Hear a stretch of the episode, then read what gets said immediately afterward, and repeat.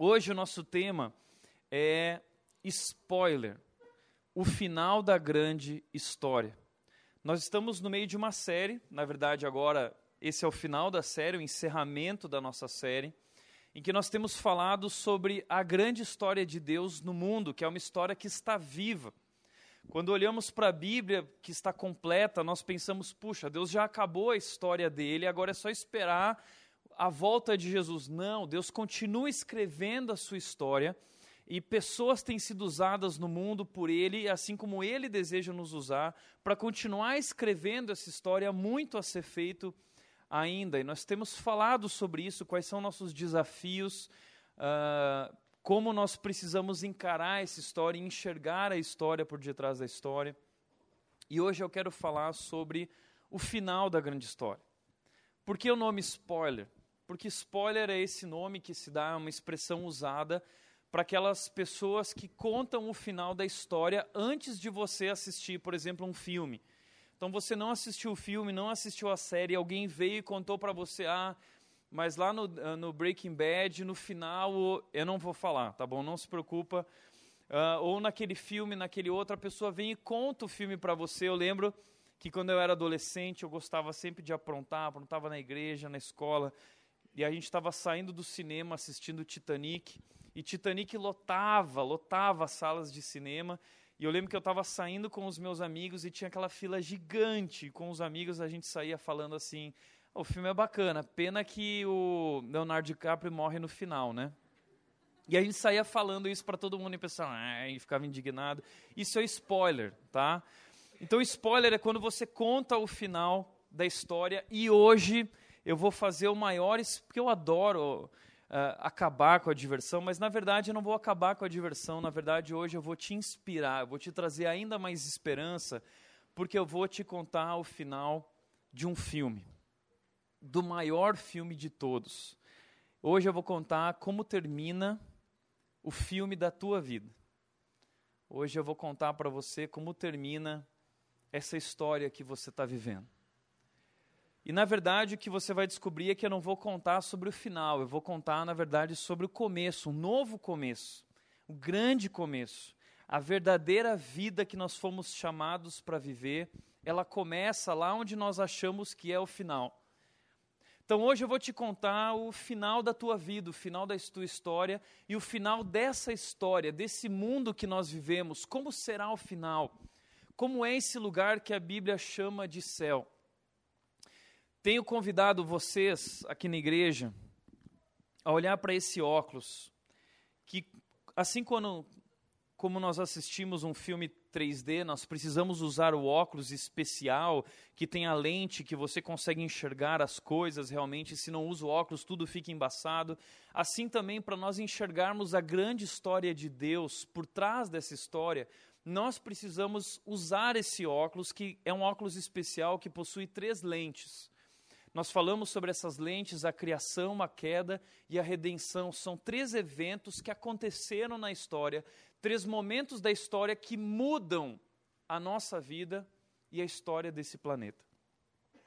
Mas hoje eu quero acrescentar uma lente surpresa. Na verdade, esse não é apenas um óculos de três lentes, é um óculos com quatro lentes. E hoje nós vamos acrescentar essa quarta lente aí no teu óculos e isso muda tudo. Como se chama essa lente? Essa é a lente da restauração, que nós vamos encontrar em Apocalipse, capítulo 21 a 22. Eu tenho dito que a história do nosso mundo se resume a isso aqui. Criação é Deus formou, perfeito, tudo era maravilhoso. Mas o pecado, com a desobediência, o pecado entrou no mundo e o pecado deformou. Então Deus forma, o pecado deforma e Cristo transforma. A redenção é Jesus Cristo vindo ao mundo, assumindo o nosso lugar, pagando, fazendo pagamento com a nossa dívida com o pecado e nos resgatando, nos libertando, nos redimindo, nos trazendo de volta para Deus, de volta para casa.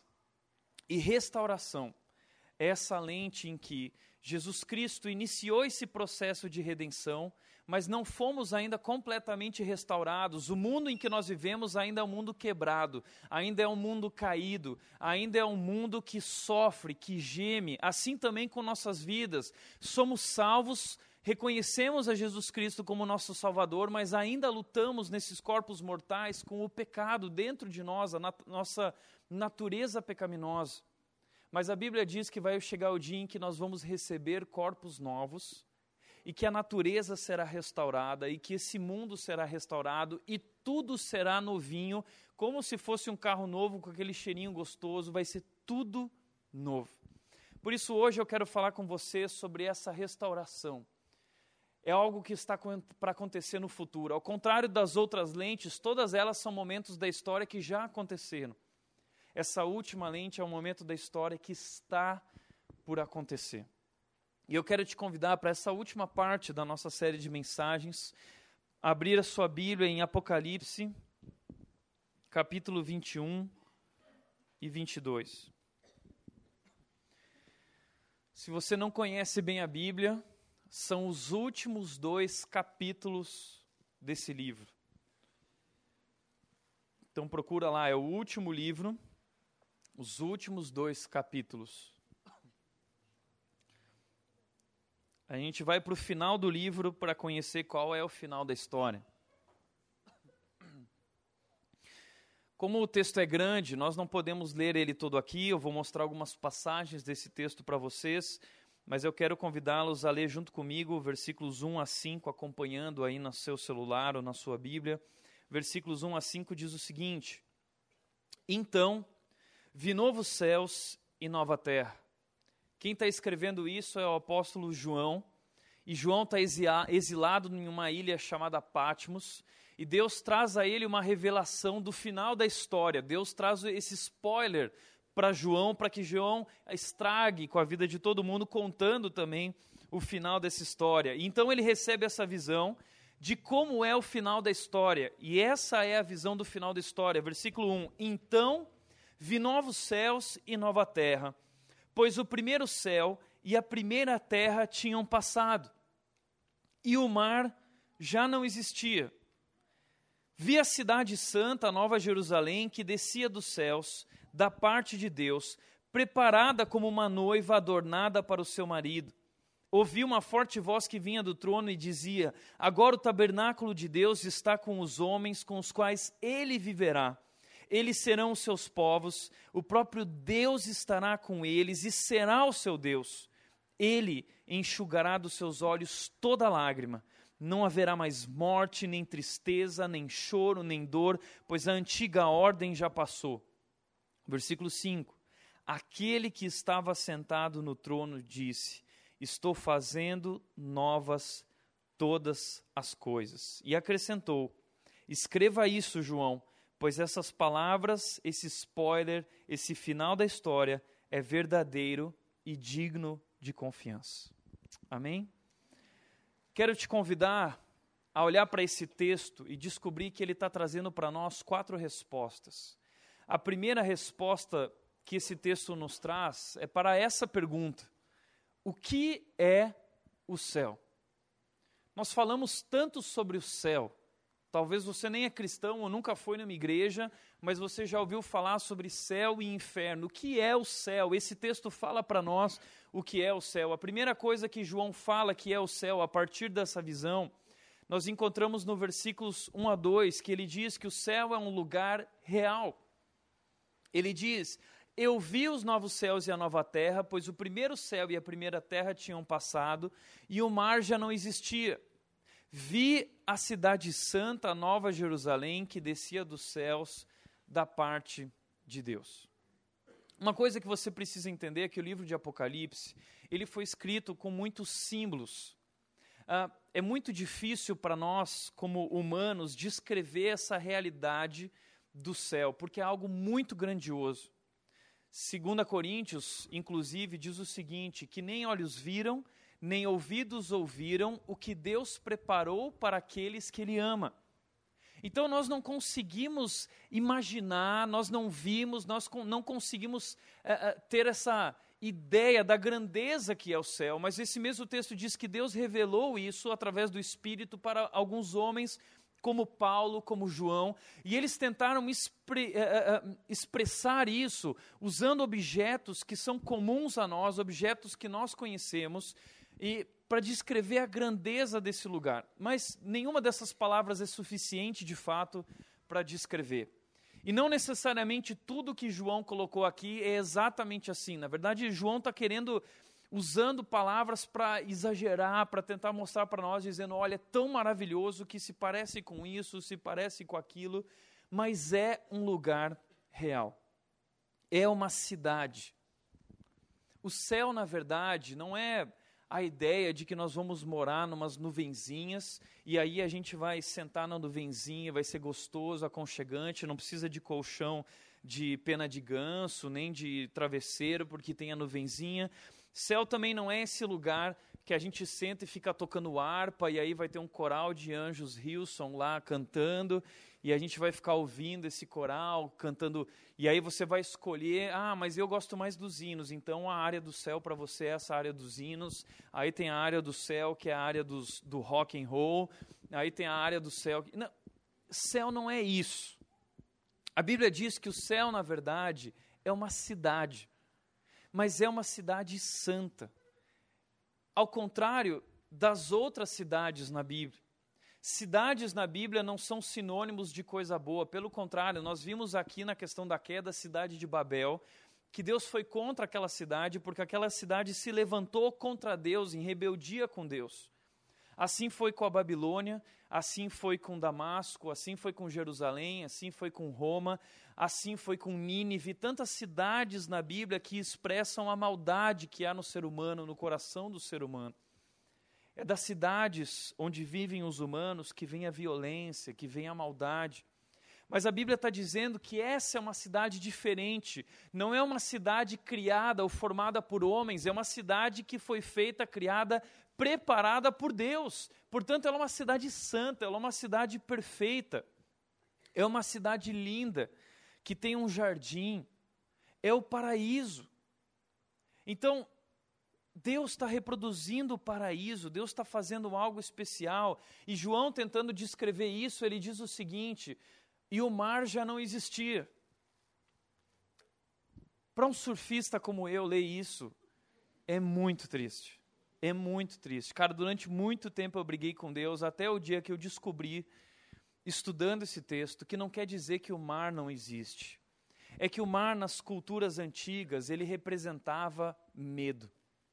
Os salmistas, quando falam de seus maiores medos, eles falam uh, dessa imagem de alguém se afogando.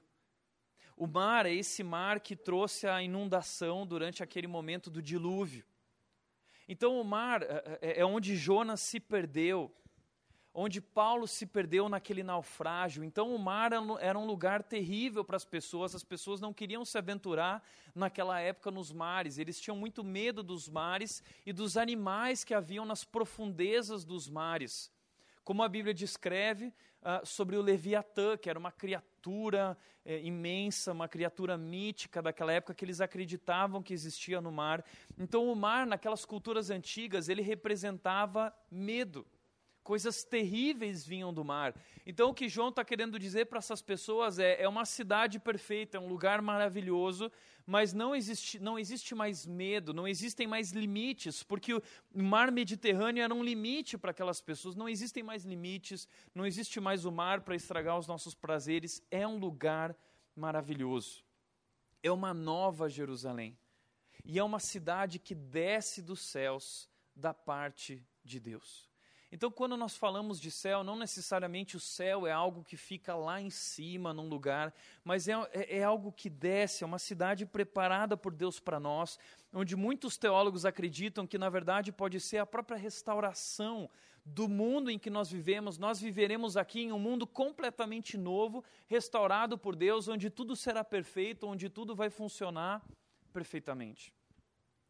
Na cultura judaica, você também precisa entender isso, que existiam três tipos de céu. Pode ver que quando Paulo vai falar sobre ele, ele fala sobre que ele conheceu um homem que foi ao terceiro céu. O que significa isso? Para o judeu, o primeiro céu é o céu da pipe do avião, é o céu do gavião. Então, o primeiro céu é esse céu, o firmamento que nós vemos as nuvens, é a nossa atmosfera. O segundo céu é esse céu em que nós vemos as estrelas, é onde habitam os planetas, é o universo. Esse era o segundo céu para o judeu. E o terceiro céu era essa esfera espiritual que transcendente, onde Deus habita, a casa de Deus. Esse era o terceiro céu.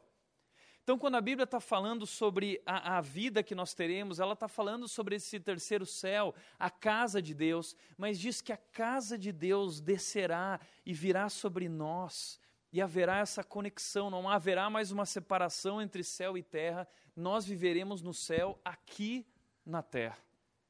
Segundo lugar, o que esse texto está dizendo é que o céu não apenas é um lugar real, mas é o lugar onde Deus vive e governa.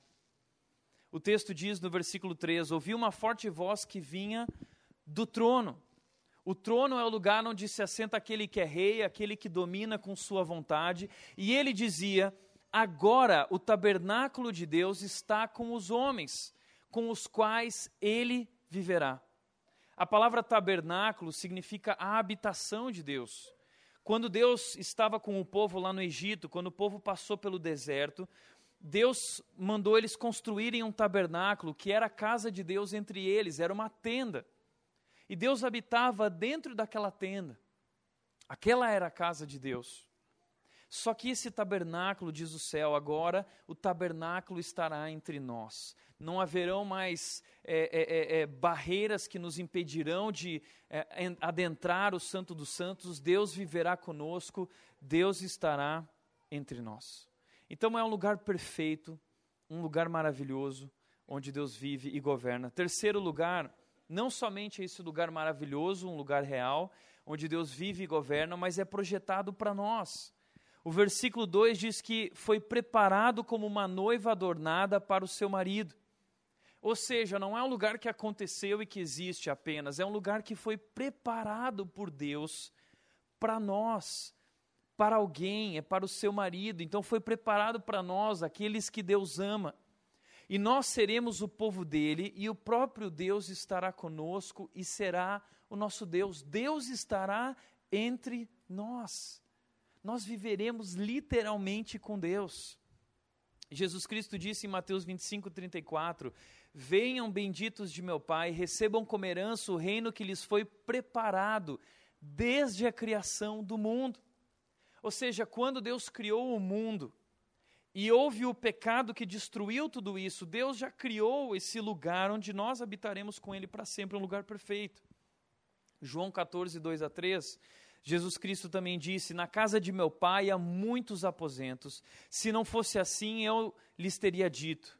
E eu vou preparar-lhes lugar. E se eu for e lhes preparar lugar, voltarei e os levarei para mim, para que vocês estejam onde eu estiver. Então, o céu, esse lugar, essa cidade maravilhosa, esse paraíso, é um lugar preparado para nós e Jesus Cristo virá um dia nos buscar para viver com Ele eternamente.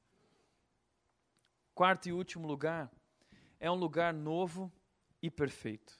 Apocalipse 21, versículos 4 a 5, que nós lemos, diz: Não haverá mais morte, nem tristeza, nem choro, nem dor, pois a antiga ordem já passou.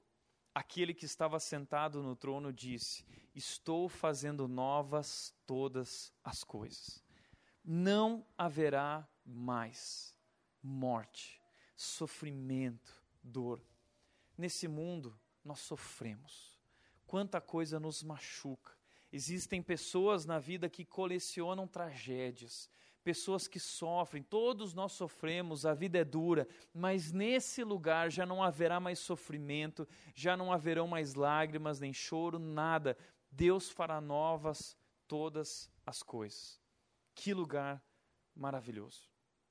Portanto, isso é o céu nós viveremos com Deus eternamente nesse lugar novo e perfeito, essa cidade maravilhosa.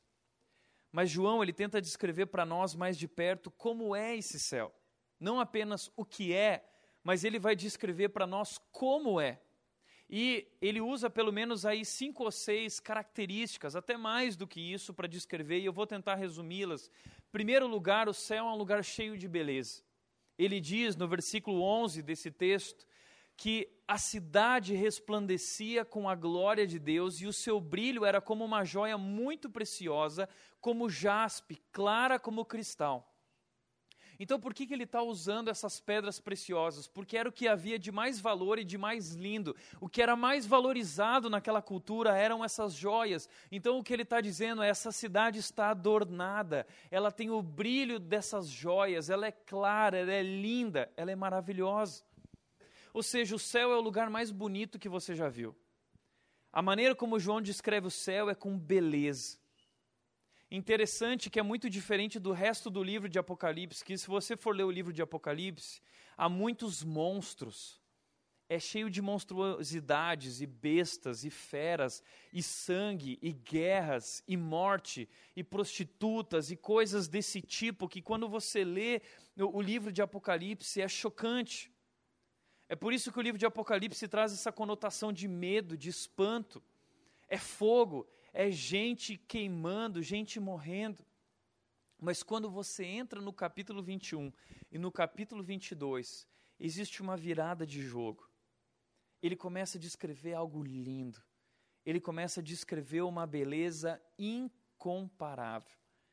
Ele fala que é um lugar que nós não podemos descrever, é um brilho, é aquele lugar que você chega e diz: Uau! E ele continua dizendo, no versículo 16, ele diz: A cidade era quadrangular, de comprimento e largura iguais. Ele mediu a cidade com a vara e tinha 2.200 quilômetros. O que ele está dizendo não é que a cidade tem exatamente 2.200 quilômetros, não é isso, mas ele quer dizer que é uma cidade muito grande, tem espaço para todos. Se nós fôssemos medir isso aqui no Brasil, seria como fazer uma cidade de São Paulo até Aracaju. Imagina isso. Uma cidade de São Paulo que passa o Rio Grande do Sul e vai adiante. É uma cidade muito grande, tem lugar para todos. E ele começa a descrever as medidas dessa cidade. A arquitetura romana é uma arquitetura que marcou os séculos. Então, os arquitetos romanos, quando olhavam para isso, diziam: Uau, que cidade é essa? Porque ela tem medidas exatas, ela tem medidas perfeitas. Leonardo da Vinci, quando fez aquele gráfico do corpo do ser humano, e ele fez as medidas do ser humano, mostrando que o ser humano, de uma ponta de uma mão até a outra ponta, tem o mesmo tamanho da sua altura. E Leonardo da Vinci começa a comparar a distância da boca para com o nariz, a distância do nariz para os olhos, a distância dos olhos para o pé, e ele faz uma série de cálculos, e ele começa a mostrar como o corpo humano é maravilhoso, com medidas perfeitas. Tudo é tão incrível.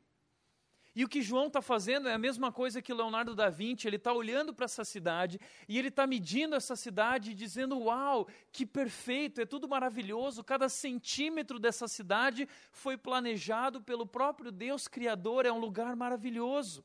É uma cidade cheia de medidas perfeitas, exatas. Existe harmonia de cores, as cores combinam. Existe um jardim na cidade, tudo é maravilhoso. Versículos 18 a 21 dizem: o muro dessa cidade era feito de jaspe, uma pedra preciosa, e a cidade era de ouro puro, semelhante ao vidro puro. Cada porta da cidade feita de uma única pérola. Imagina isso. Qual é o tamanho dessa ostra que vai gerar uma pérola tão grande? João está tentando descrever com aquilo que ele conhece, que é maravilhoso, as pérolas que eram valorizadas, ele está querendo dizer: olha, eu não consigo descrever como é maravilhoso, mas o que eu posso dizer é que parece com uma pérola, que, que e essa porta é um lugar maravilhoso, a rua principal da cidade era de ouro puro, como vidro transparente. Então, meu amigo, você sabe, nós gostamos de viajar para ver os lugares do mundo nós gostamos de ver lugares diferentes, a gente entra num condomínio bonito, num bairro bonito, num país bonito, nós viajamos pela Europa, nós queremos ver esses lugares maravilhosos e a gente diz: Uau!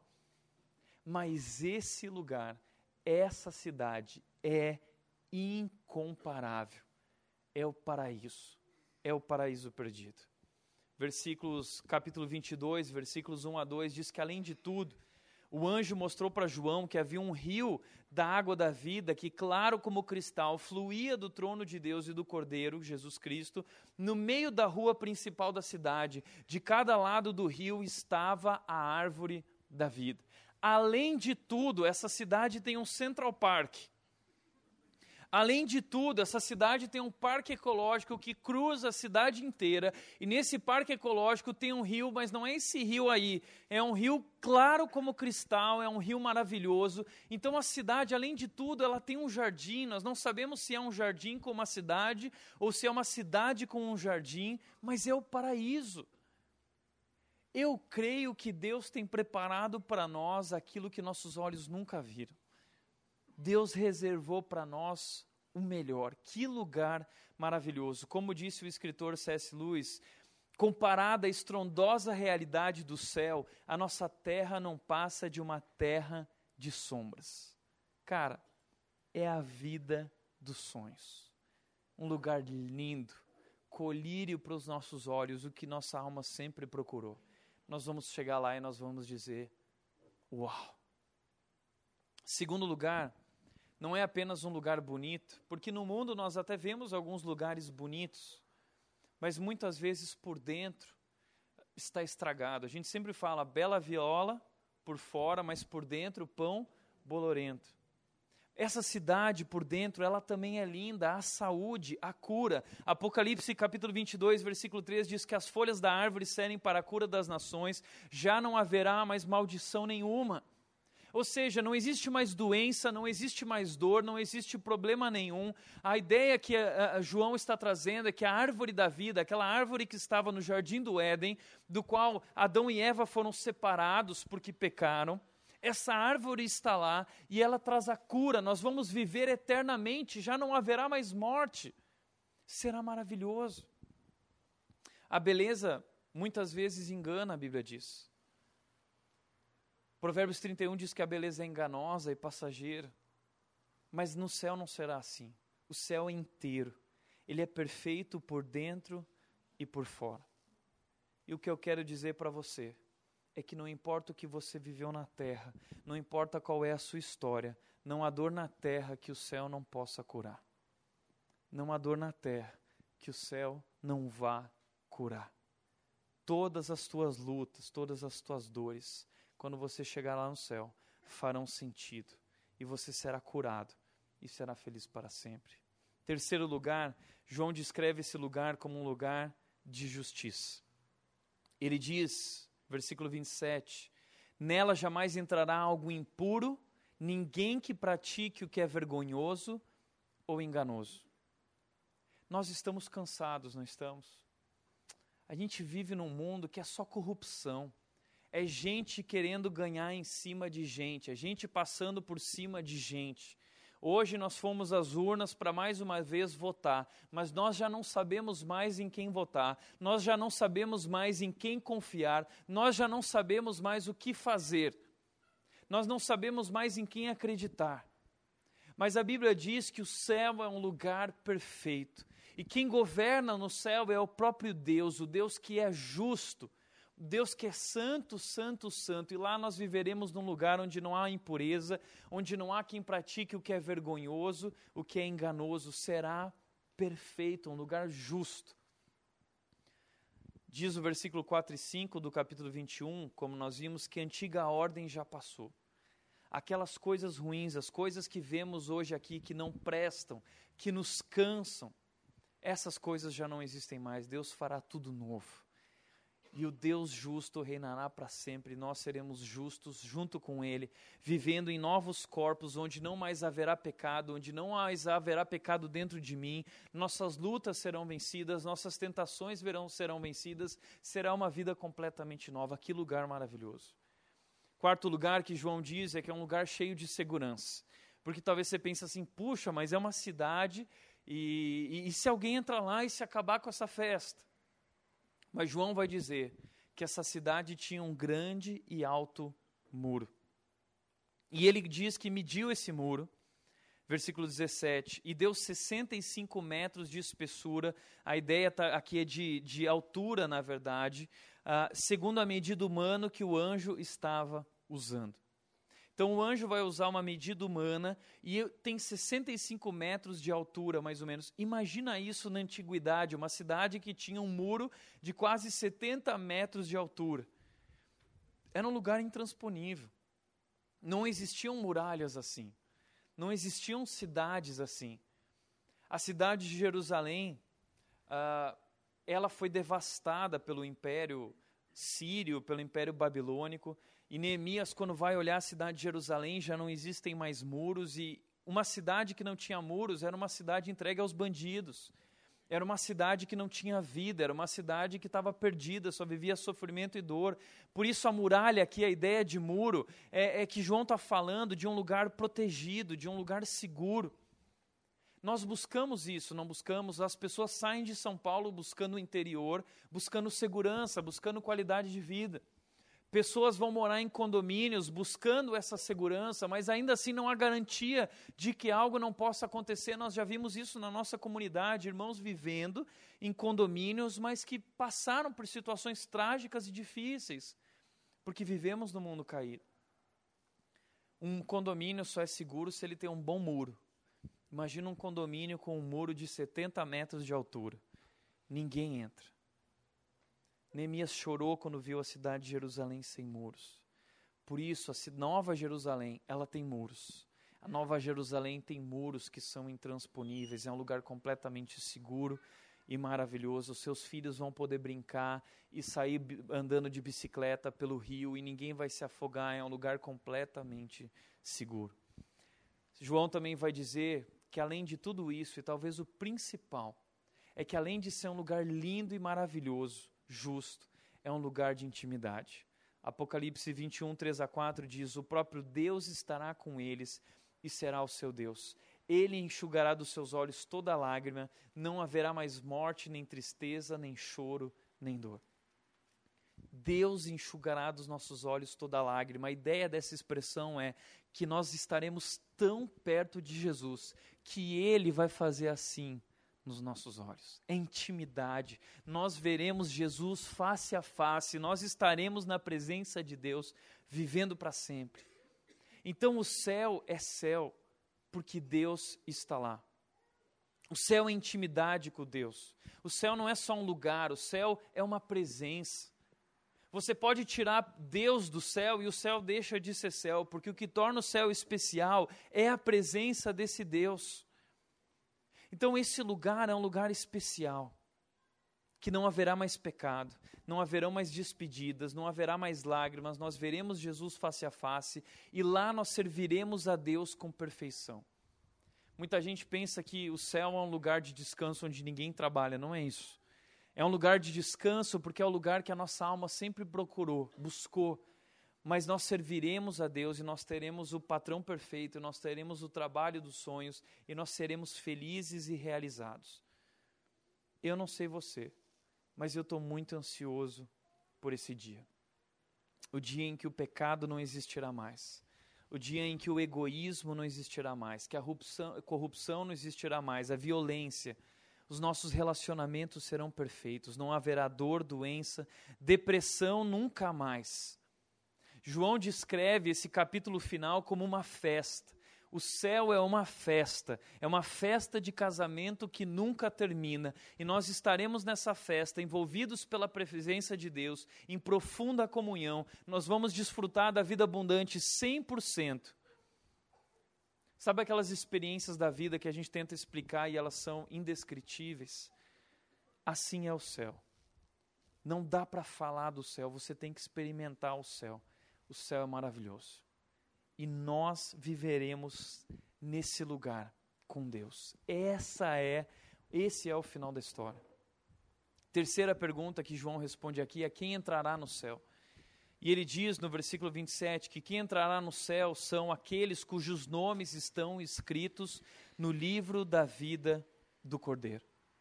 Então não são todos que vão entrar nesse lugar.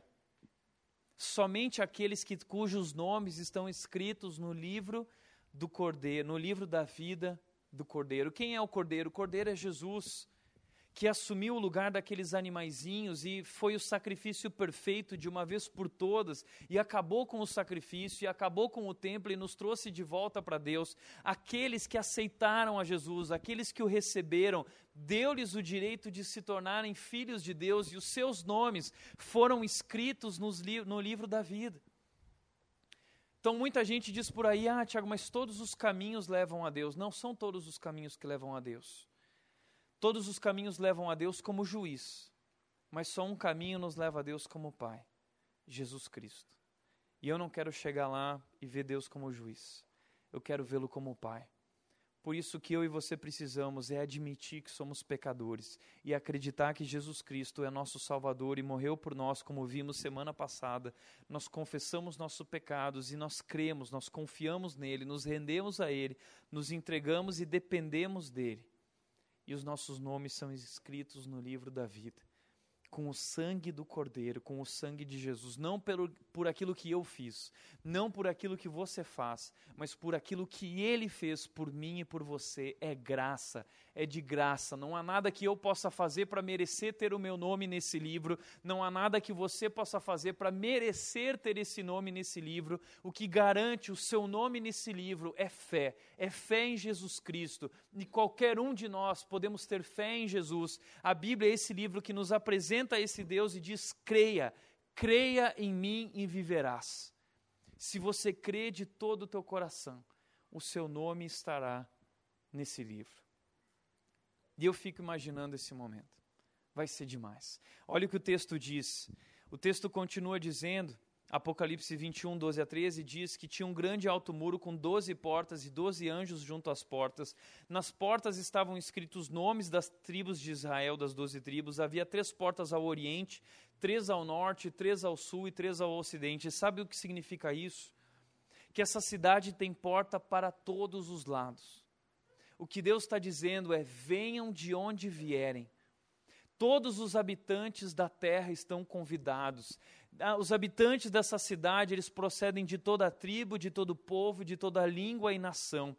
Todos aqueles que foram comprados pelo sangue do Cordeiro, não importa qual é a sua cor, não importa a sua condição, o seu status social, não há preconceito nem há acepção de pessoas, todos podem vir, pobres e ricos, doutores e analfabetos, religiosos e ateus, homens e mulheres que decidiram crer no Cordeiro, em Jesus Cristo, de todos os lugares. Mas, embora haja portas e há acessibilidade para todos, e esse lugar é disponível para todos, nem todos poderão entrar. Assim como Deus colocou um anjo no jardim para proteger a árvore da vida, há um anjo em cada porta dessa cidade, protegendo essa cidade daqueles que não têm o seu nome escrito no livro da vida. Por isso, no céu nós estaremos seguros e nada poderá nos perturbar. Somente os arrependidos podem entrar. Eu sempre digo aqui que não existe gente boa e gente ruim. Para Deus, todos são ruins. Não há nada que você possa fazer para merecer o amor de Deus. Todos nós somos ruins. A diferença para Deus é que existe gente ruim arrependida e gente ruim não arrependida. E as pessoas ruins arrependidas, que entenderam que são pecadores e que creem em Jesus Cristo, que Ele é o Salvador e que nos lava com o seu sangue, nós somos lavados, os que creem. E os arrependidos podem entrar, porque eles foram perdoados. Eu fico imaginando esse momento. Chegando lá no céu, aquela porta grandiosa. Eu e o pastor Josué Campanha, essa semana, fomos visitar uma chácara aqui em Dayatuba e quando nós chegamos tinha uma porta linda, toda trabalhada. E eu lembro que eu virei e falei assim: Uau, que porta! E eu fiquei imaginando o que tinha dentro. E o céu é assim, é um lugar onde nós vamos chegar. Imagina, se João diz que a cidade tem um muro gigantesco de 70 metros de altura, imagina o tamanho dessa porta. É uma porta maravilhosa, com a pérola, com as coisas. Ele está tentando descrever a beleza disso. Mas eu fico imaginando que eu vou chegar lá na entrada e vai ter um anjo na porta, como diz o texto, e esse anjo ele está com um livro. E ele pergunta: qual é seu nome? E eu vou dizer Tiago Mates. Mates com dois T's. Como sempre quando eu vou entrar nos condomínios, né? E seu RG, por favor. Você que nem entrar em, é pior que entrar em condomínio, né? E aí o anjo vai começar a olhar lá no livro da vida e eu fico imaginando ele abrindo esse livro e ele vai olhar lá e vai dizer assim: puxa, nossa. Caramba. E nessa hora, cara, eu vou tremer na base. Eu, eu acho que você também, né? E eu fico imaginando que nessa hora o anjo vai descendo, descendo, descendo, e no final vai ter um carimbo com sangue e vai estar escrito assim: perdoado. Perdoado. E aí o anjo vai dizer: Pois é, vai agora, entra lá dentro e vai abraçar o Deus que te ama, o homem que deu a vida por você e que te trouxe para cá. E cara, eu fico imaginando abrindo aquela porta e o YouTube vai estar tá tocando. e eu vou sair correndo na direção de Jesus e eu vou abraçar Jesus e vai ser um momento maravilhoso. E todos nós somos convidados para participar desse momento. Agora, como disse o padre Antônio Vieira, muita gente quer ir para o céu, mas poucos querem ir pelo caminho que se vai para o céu. Esse caminho é o cristianismo, é o caminho da cruz. Nós somos chamados também a tomar a nossa cruz e a seguir os passos de Jesus. É por isso que estamos aqui como igreja buscando seguir esse Jesus. Mas a quarta e a última pergunta que João responde, e que eu quero encerrar com essa pergunta, é: como viver até o céu? O céu é maravilhoso e dá vontade de ir para lá agora, dizendo: tá bom, chega, vamos lá pegar, vamos, vamos embora. a gente não leva nada, né? Vamos assim mesmo. Quero ir agora, mas não dá.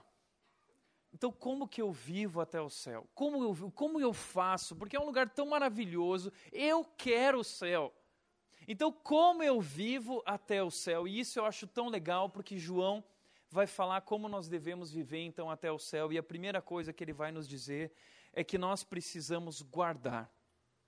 Guardar. Ele diz em Apocalipse 22, versículo 7, ele diz: Eis que venho em breve, feliz, felicidade é experimentada por aquele que guarda as palavras da profecia deste livro. A ideia que João traz aqui de alguém que guarda é alguém que descobriu o tesouro, alguém que descobriu algo de muito valor e que entende que isso é tão importante que precisa guardar isso como se nada mais importasse no mundo. A sua vida agora gira em torno desse valor, a sua vida agora gira e funciona e é inspirada e motivada por isso. A sua vida agora se alicerça nessa nova realidade, nesse tesouro, nesse valor que ele descobriu. É sobre isso que João está falando.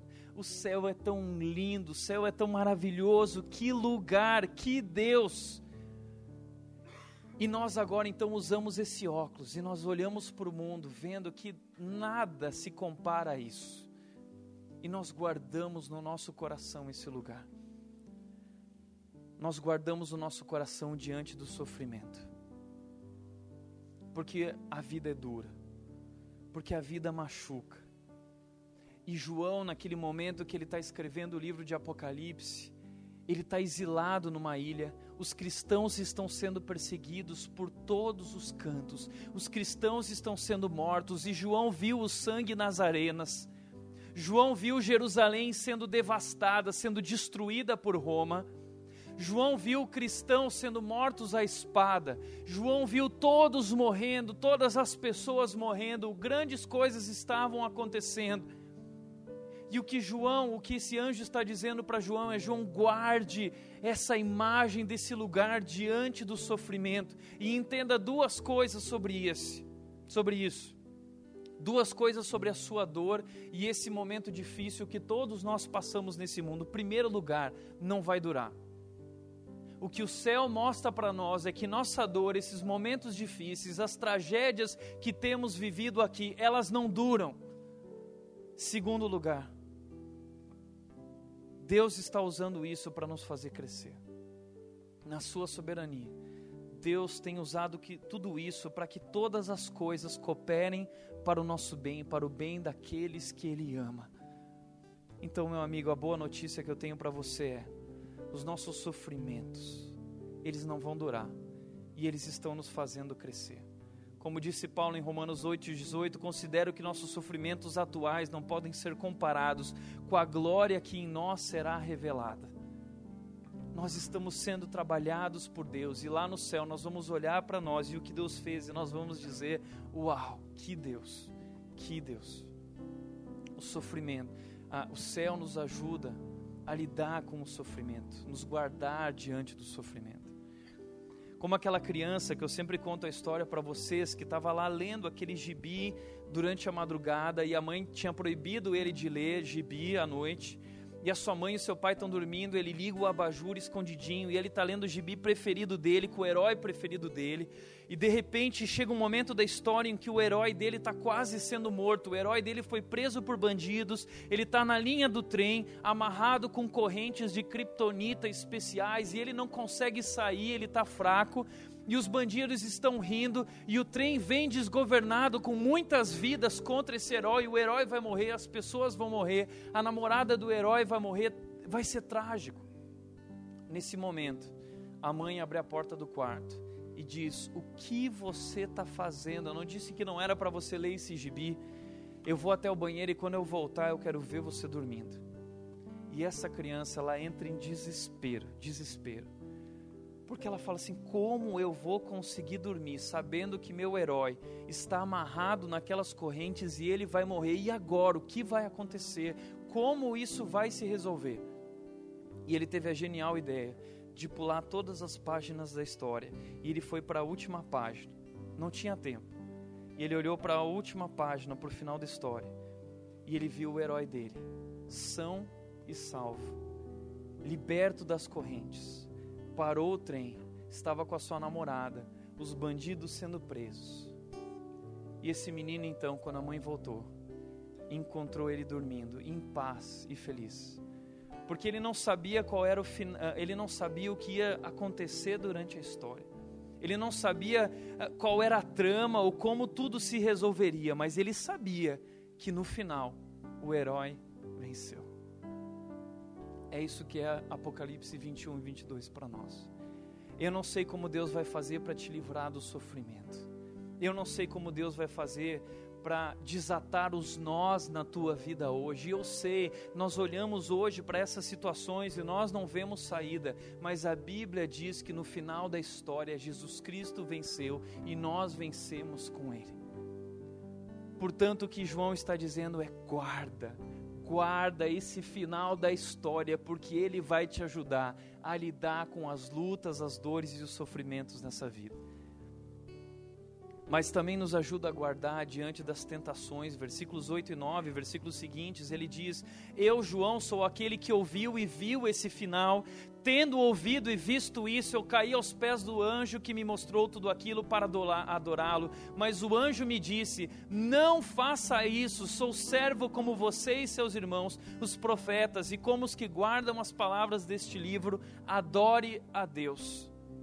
No mundo em que nós vivemos, como eu disse, o nosso coração sai do lugar o tempo todo. São tantas tentações, coisas que nos seduzem, coisas que nos atraem, o nosso coração sai do lugar devido. E o coração de João sai do lugar e ele presta culto a quem não deveria prestar culto. Ele busca a felicidade, o sentido, o significado em coisas que não deveriam ser. E assim é a história das nossas vidas, e que o final dessa história revela é que nossa alegria está nele, a nossa esperança está nele, o nosso coração precisa, anseia por ele. Então não adore a nada nesse mundo, não preste culto, não se dobre, não dedique a sua vida a nada que não seja esse Deus, o Deus poderoso que te amou, que se entregou por você, que enviou o seu filho. Guarde o seu coração para esse Deus, o seu Deus e nós reinaremos para sempre com Ele, para sempre. Guarde o seu coração diante das propostas e tentações desse mundo. Adore somente a Deus. Curve o seu coração somente diante de Deus. Que a sua felicidade esteja somente nele. Guardar. Guarde a sua vida, guarde o seu coração. Guarde as suas emoções. Guarde a sua alma. Segundo e último lugar, como viver até o céu é espalhar. Apocalipse 22, o versículo 10. diz então que o anjo disse: Não cele as palavras da profecia desse livro, pois o tempo está próximo. E daqui em diante, o anjo vai dizer: Eis que ele vem em breve. Ele vem em breve. Ele vem em breve. Ele vai repetir isso três e quatro vezes. O tempo está próximo. O que o anjo está dizendo com não cele é não feche não guarde isso somente para você, guarde essa imagem, esse final, para que ele te ajude diante do sofrimento, diante das tentações, mas não guarde isso das pessoas. As pessoas precisam saber disso, as nações precisam saber disso. Essa verdade precisa ser conhecida.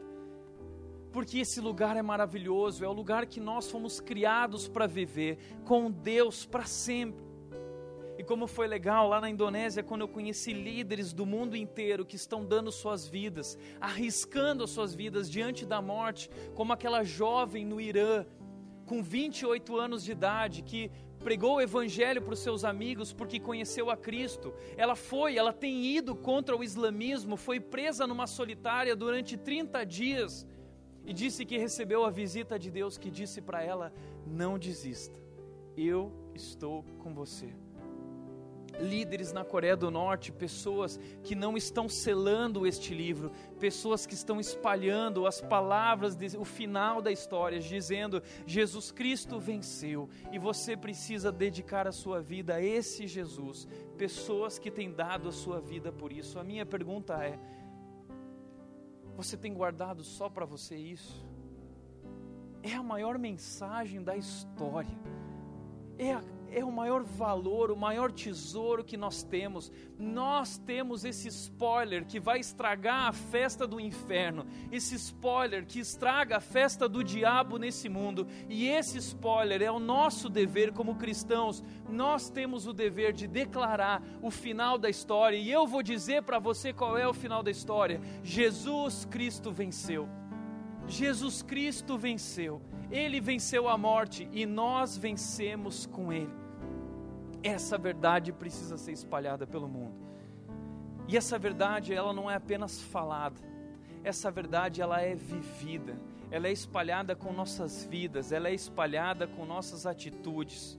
Nós não temos apenas que espalhar palavras. Nós fomos chamados por Deus para espalhar céu, para que as pessoas saibam desse lugar maravilhoso onde nós viveremos, que já começa a influenciar a nossa vida, que já começa a mudar a nossa história.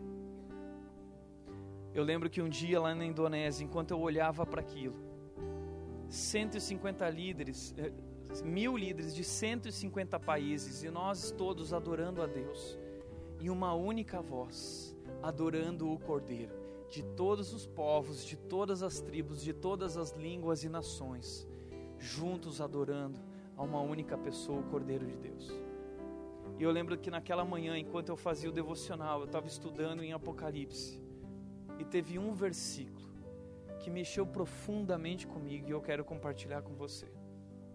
Esse versículo que diz que lá no céu nós veremos a sua face e o seu nome estará em suas testas. E naquele momento eu comecei a chorar emocionado e eu pensei comigo: eu quero viver isso. Eu quero ver a face de Deus todos os dias para que as pessoas vejam a sua face em mim.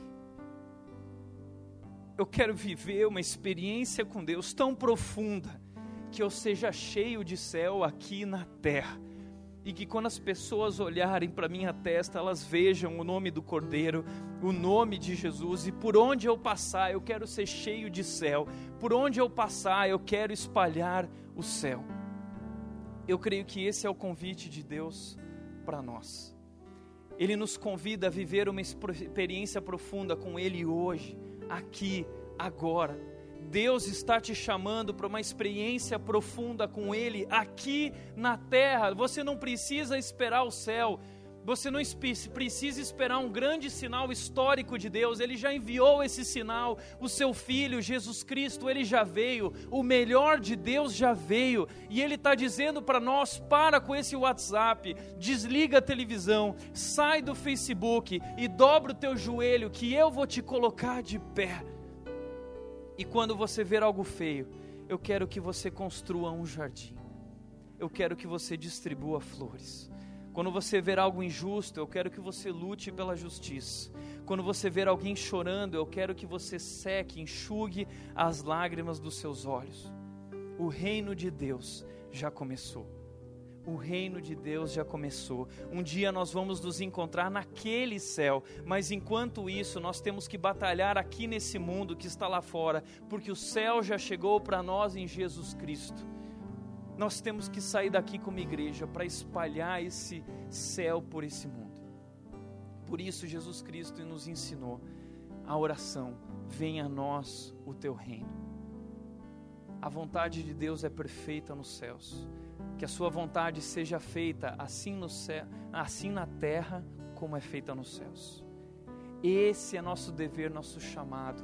O céu já começou e nós estamos sendo transformados por Deus e vivendo essa experiência tão profunda com Deus e nos nossos relacionamentos e nas pessoas com quem nós conversamos, no nosso trabalho, no nosso dia a dia, nós estamos espalhando o céu. Como disse Charles Spurgeon, um grande pregador do passado, uma pequena fé levará a tua alma para o céu, mas uma grande fé trará o céu para a sua alma. Uma grande fé te levará para o céu, mas uma uma pequena fé, mas uma grande fé, trará o céu para a terra, trará o céu aqui e agora. E essa tem sido a minha oração. Deus, eu quero viver isso. Enquanto eu estou dirigindo, eu quero espalhar céu. Enquanto eu me relaciono, eu quero espalhar céu. Eu quero mostrar, eu quero ser um spoiler vivo daquilo que está para acontecer na história, o final dessa história. Como disse C.S. Lewis, ele disse: O céu não é aqui, não, ainda não. Existe um lugar ainda mais maravilhoso, um lugar perfeito, o paraíso preparado por Deus, mas nós começamos a vivê-lo aqui como se fosse uma antessala. Logo sairemos dela e encontraremos de fato o que realmente nos espera. Mas enquanto isso, nós temos que viver essa experiência profunda com Deus aqui na terra. Deus já se revelou a nós em Jesus Cristo e nós podemos curtir isso a cada dia, a cada momento. E o céu, através dessa experiência profunda com Jesus de intimidade, vai transformando a nossa vida. E nós vamos nos tornando parecidos a cada dia, de glória em glória, com a imagem que Deus há de revelar em nossas vidas, lá naquele lugar. Viva isso hoje. Viva isso hoje. Portanto, para refletir e praticar. Em primeiro lugar, Viva na história com a mente e o coração na eternidade. Não esqueça, não esqueça. O final é o melhor. O final Deus deixou para o final. O melhor Deus deixou para o final. Já temos o melhor em Jesus Cristo, mas estaremos plenamente com Ele, 100%, uma vida abundante lá no futuro. Portanto, viva na história, com a mente e o coração na eternidade. Nada nesse mundo pode saciar a nossa sede a pergunta do mundo é o que te faz feliz, e eles estão correndo atrás do que faz eles felizes, mas nunca houve tanta gente insatisfeita, porque o que o nosso coração busca, o que nossa alma precisa, como disse Davi, a minha alma tem sede do Deus vivo, portanto, viva nesse mundo sem render o teu coração, sem dobrar o teu coração, viva na história com a mente e o coração na eternidade. Segundo lugar, busque a conexão entre o céu e a terra que a vontade de Deus seja feita aqui na terra, assim como é no céu. Esse é nosso dever, que nós lutemos pela justiça, que nós enxuguemos as lágrimas, que nós possamos ir ao encontro dos cativos, ao encontro dos viciados, que nós possamos ir ao encontro dos pobres, que nós possamos ir ao encontro dos insatisfeitos e mostrar quem Deus é e levar a eles essa maior notícia, a notícia de amor, com nossas atitudes e com nossas palavras. Busque a conexão entre o céu e a terra no teu lar. Mostre para os teus filhos quem é Deus e que Deus, que o trono de Deus esteja na sua casa e que Deus governe o seu lar, governando o teu coração, governando o teu orçamento, governando as escolhas do seu lar. Que Deus esteja no seu lar, crie um ambiente do céu dentro da sua casa, para que seus filhos conheçam esse Deus maravilhoso. E terceiro e último lugar, caminhe com esperança. Porque Jesus Cristo venceu. Jesus Cristo venceu. O melhor de Deus já veio. É Jesus Cristo. E o spoiler, o final da grande história é: Jesus Cristo venceu. E nós vencemos com Ele. Eu não sei o que você está vivendo. Eu sei que hoje você está aqui pensando na semana. Talvez são muitas crises, muitas lutas, muitos medos. O que eu posso dizer para você é: eu não sei como Jesus vai fazer para desatar esses nós. Mas o que eu sei é que no final, tudo isso se desfez e você venceu com Jesus. Amém? Caminhe com esperança. Caminhe com esperança, com os olhos na eternidade. Amém? Fecha os teus olhos.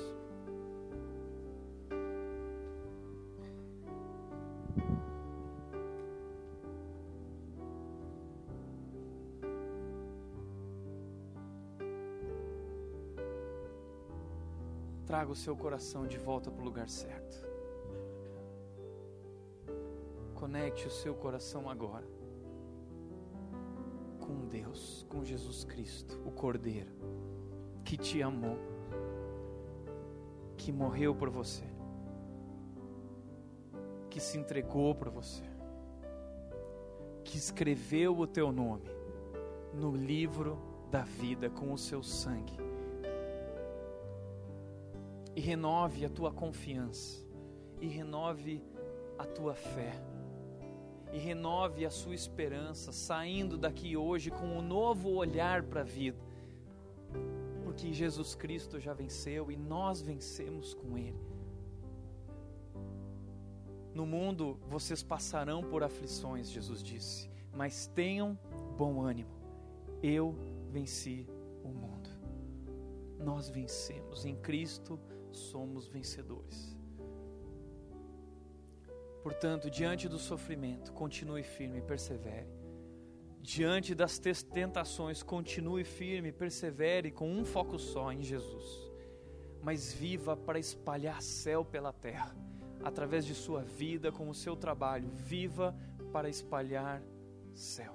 Esse é o nosso chamado. E viva essa experiência profunda com Deus. Por isso, se renda agora diante de Deus, se entregue e ore a Deus dizendo: Deus, vem restaurar o meu coração e a minha vida. E me enche, Deus, dessa imagem, como o Senhor deu essa imagem a João. Eu quero carregar essa imagem do final dessa grande história, que na verdade não é o final, é o começo. O melhor começo, um novo capítulo. A verdadeira vida está para chegar na eternidade, que já começou para nós em Cristo. Viva isso hoje, aqui e agora. Não perca tempo. Pai, eu quero te agradecer, Deus, por cada um nessa noite. Quero te agradecer pela tua palavra, Deus, que nos mostra esse óculos, que nos ajuda a olhar para a vida com outro ponto de vista. Nos ajuda, Deus, no meio desse tempo de sofrimento e de lutas e de tragédias, a olhar para cima e para ver que o Senhor reina soberano sobre o teu trono e o Senhor tem no controle de tuas mãos a história desse mundo e de nossas vidas. E nos ajuda a lembrar para sempre, Deus, de que Jesus Cristo venceu. Jesus Cristo venceu. Jesus Cristo venceu e nós vencemos com Ele. E nós somos tão gratos, Deus. Nós somos tão gratos a Ti por isso, pelo amor de Jesus, derramado por nós. E hoje encerramos essa noite, Deus, cheios de esperança, cheios de fé, cheios de alegria. E nós te adoramos e declaramos que vencemos com Jesus. Assim, Pai, recebe nossa adoração, nos transforma e nos ajuda a viver e espalhar céu nesse mundo. Em nome de Jesus.